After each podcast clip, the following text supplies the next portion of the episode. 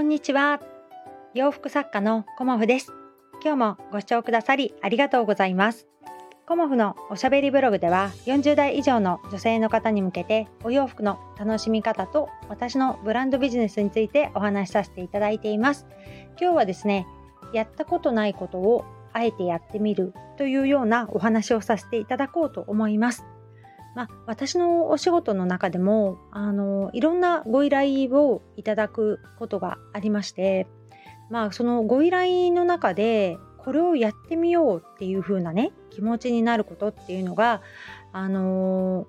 ー、やってくるんですけどそれをねお受けする時っていうのはあのどうやってやったらいいかなとか、あのー、お受けしてね実際その満足いくものが作れるかっていうねあの不安も同時によぎってくるんですけどこうね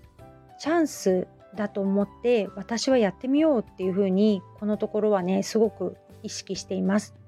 でそれをやったことによりこう新たなアイデアにつながるっていうことがすごくあるなっていうふうに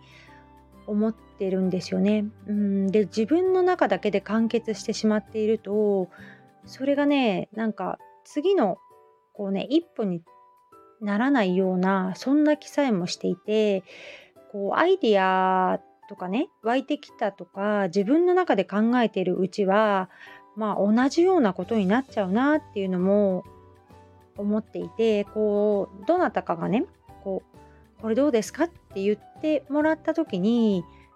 あでもねっていうふうなことは言わないでまずはやってみるっていうねそんな姿勢を私はね持ち続けたいなっていうふうに思いました。うんでいろんなご提案お客様からいただけるっていうこともあのありがたいことでご提案をいただいてじゃあコモフのお洋服としてはこんな感じでやっていくとかねあのいろいろこう私の中でももう考えがね浮かんできたりもするのでそういうところも含めてねあのー、やっていきたいなっていうふうに思いました。うん。で貴重なね経験をさせていただいてこうすごくねあのやってる時は本当大変なんですよ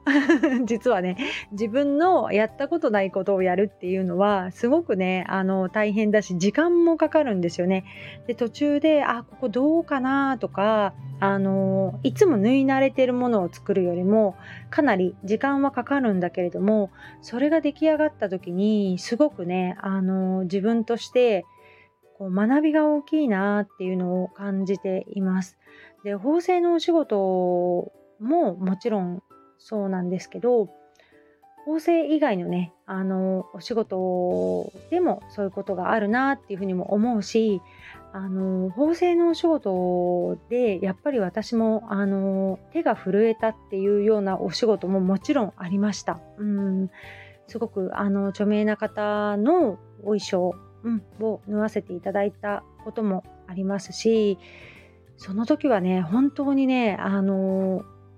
こう大きな舞台のお衣装だったのですごくね正直手汗もかきましたし手も震えました。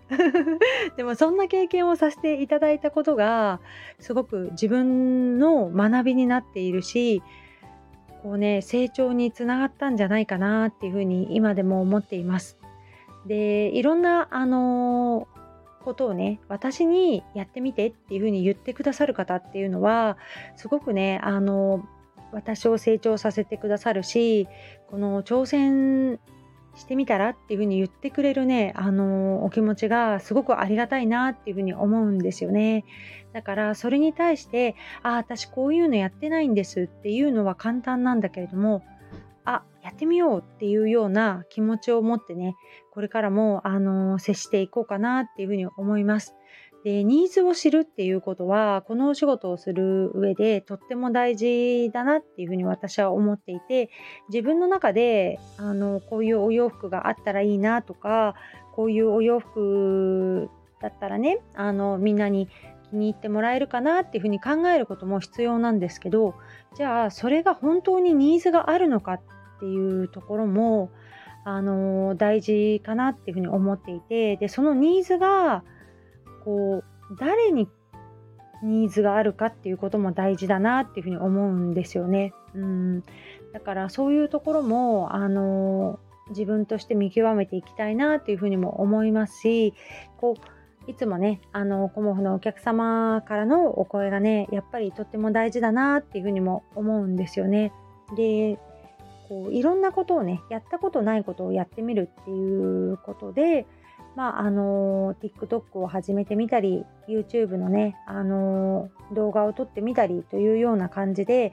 あの見た感じ YouTube も変わってないんじゃないかっていうような雰囲気すらありますが実は自分の中でちょっと変えてやってみたりもしてます。うん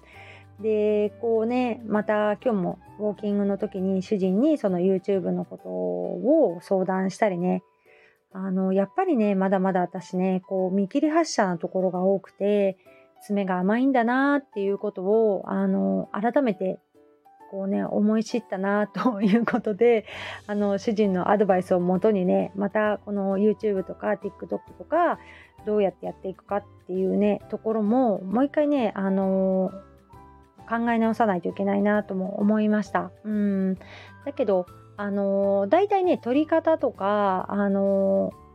こう位置とかね機材とかそういうものは大体分かってきたんですよね。あと編集の仕方。そういうのは分かってきたからあとはねやっぱり内容だよね。大事なところはね。うん。でそこの内容が自分でやっていきたいっていうふうに思っていたことがねなんかずれてるよっていう感じであの主人からの指摘があったのでまあそれに関してはねちょっともうちょっとあの自分として考え直さなきゃいけないなとは思うんですけど自分がやったことないことをやるっていうのがねすごくあのいい刺激にもなるしこうよりねあの学んでいこうっていうふうにも思うようになりました。うんで TikTok なんてねやったことなかったし見たこともなかったので今ひたすらねこうあの 見てるんですよねみんなどういうものやってるかっていうのをね。うんでそういうこうまずはねあのどんな SNS かってすることも大事だしその中で私はどんな風にやっていくかっていうことも大事だったりもするしねうんだからあの YouTube をやるってことはあの自分としてはねどういう未来を想像してるのかなっていうところもまだまだ甘かったね。で昨日はあの YouTube ねご覧いただいた方ももちろんいらっしゃいますがまあねこういろんな方に見ていただけるようなというか自分が届けたい人にあの届けるような内容にねきちんとしていかなければいけないからちょっとねもう一度あの私の中でね考え直そうとは思っているんですがやったことをないことがねないことをやるっていうのは本当手探りだしあの正解がどっかに落ちてるっていうことはないんだよね。うん正解とか不正解とかっていうこともわからないしそれがあるのかなっていうのもねあの私は思っていて自分であの見つけていくものでもあるしこう自分独自のやり方をねあのどんどん私もこう構築していってこう続けられるっていうところまであの行きたいなっていうふうに思うんですよね。で何でも続けていればうまくいくかってそうでもなくてあの的外れなことをただ続けていたとしてもそれはそれでね なんか違うかなって私も最近は思ってきました。うんだからまず的が外れてないものを 自分で何かっていうことをまず見つけてでそれを続けることであの、ね、自分の力になっていくっていうようなことなのかなとも思っていて、うん、まあやったことないことねすごくやるの楽しみですね。うん。あとはねあの自分たちでできることは何でもやっていこうっていうことでね。あの私たち夫婦はいろいろねあのお家の修繕をしてるんですね。うん、でこれ全然あの今日のテーマと違うことにもなっちゃうんだけどあの家の修理を実はあの業者さんに頼まないで基本自分たちでやろうっていう風なことでこういろんなことをねあの今 YouTube で教えてくれているのであのそういうところもねあの見ながら今日はねユニットバスの温度センサーがちょっと壊れちゃったんだよね。あと熱いお湯が出なくなってきちゃってあの温度センサーが壊れてきちゃったんだけれどもそれをねあの分解してでそのセンサーを一回洗って、まあ、治らなかったら部品を買い替えようっていうふうに思ってるんだけどそれをね洗っただけであの温度センサーが治ったんだよね。だからちょっと様子見ようっていうことでもあるんだけどやっぱり自分でできることって結構あるなっていうふうに思ってまず何か困ったら業者さんを呼ぶとかねそういうことじゃなくてまず調べてね自分でこうやってみるっていうのもねすごくあのいいなっていうふうにも思っているので我が家はねいろいろあの家でいろんなものを直したりしてるんだけど、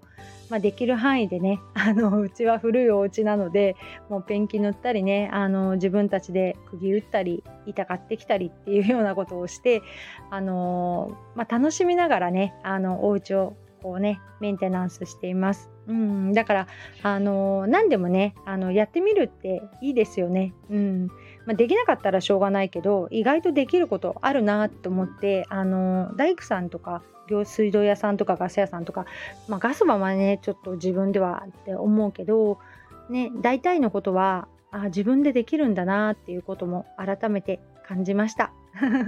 今日もご視聴くださりありがとうございました。洋服作家コモフ小森屋隆子でした。ありがとうございました。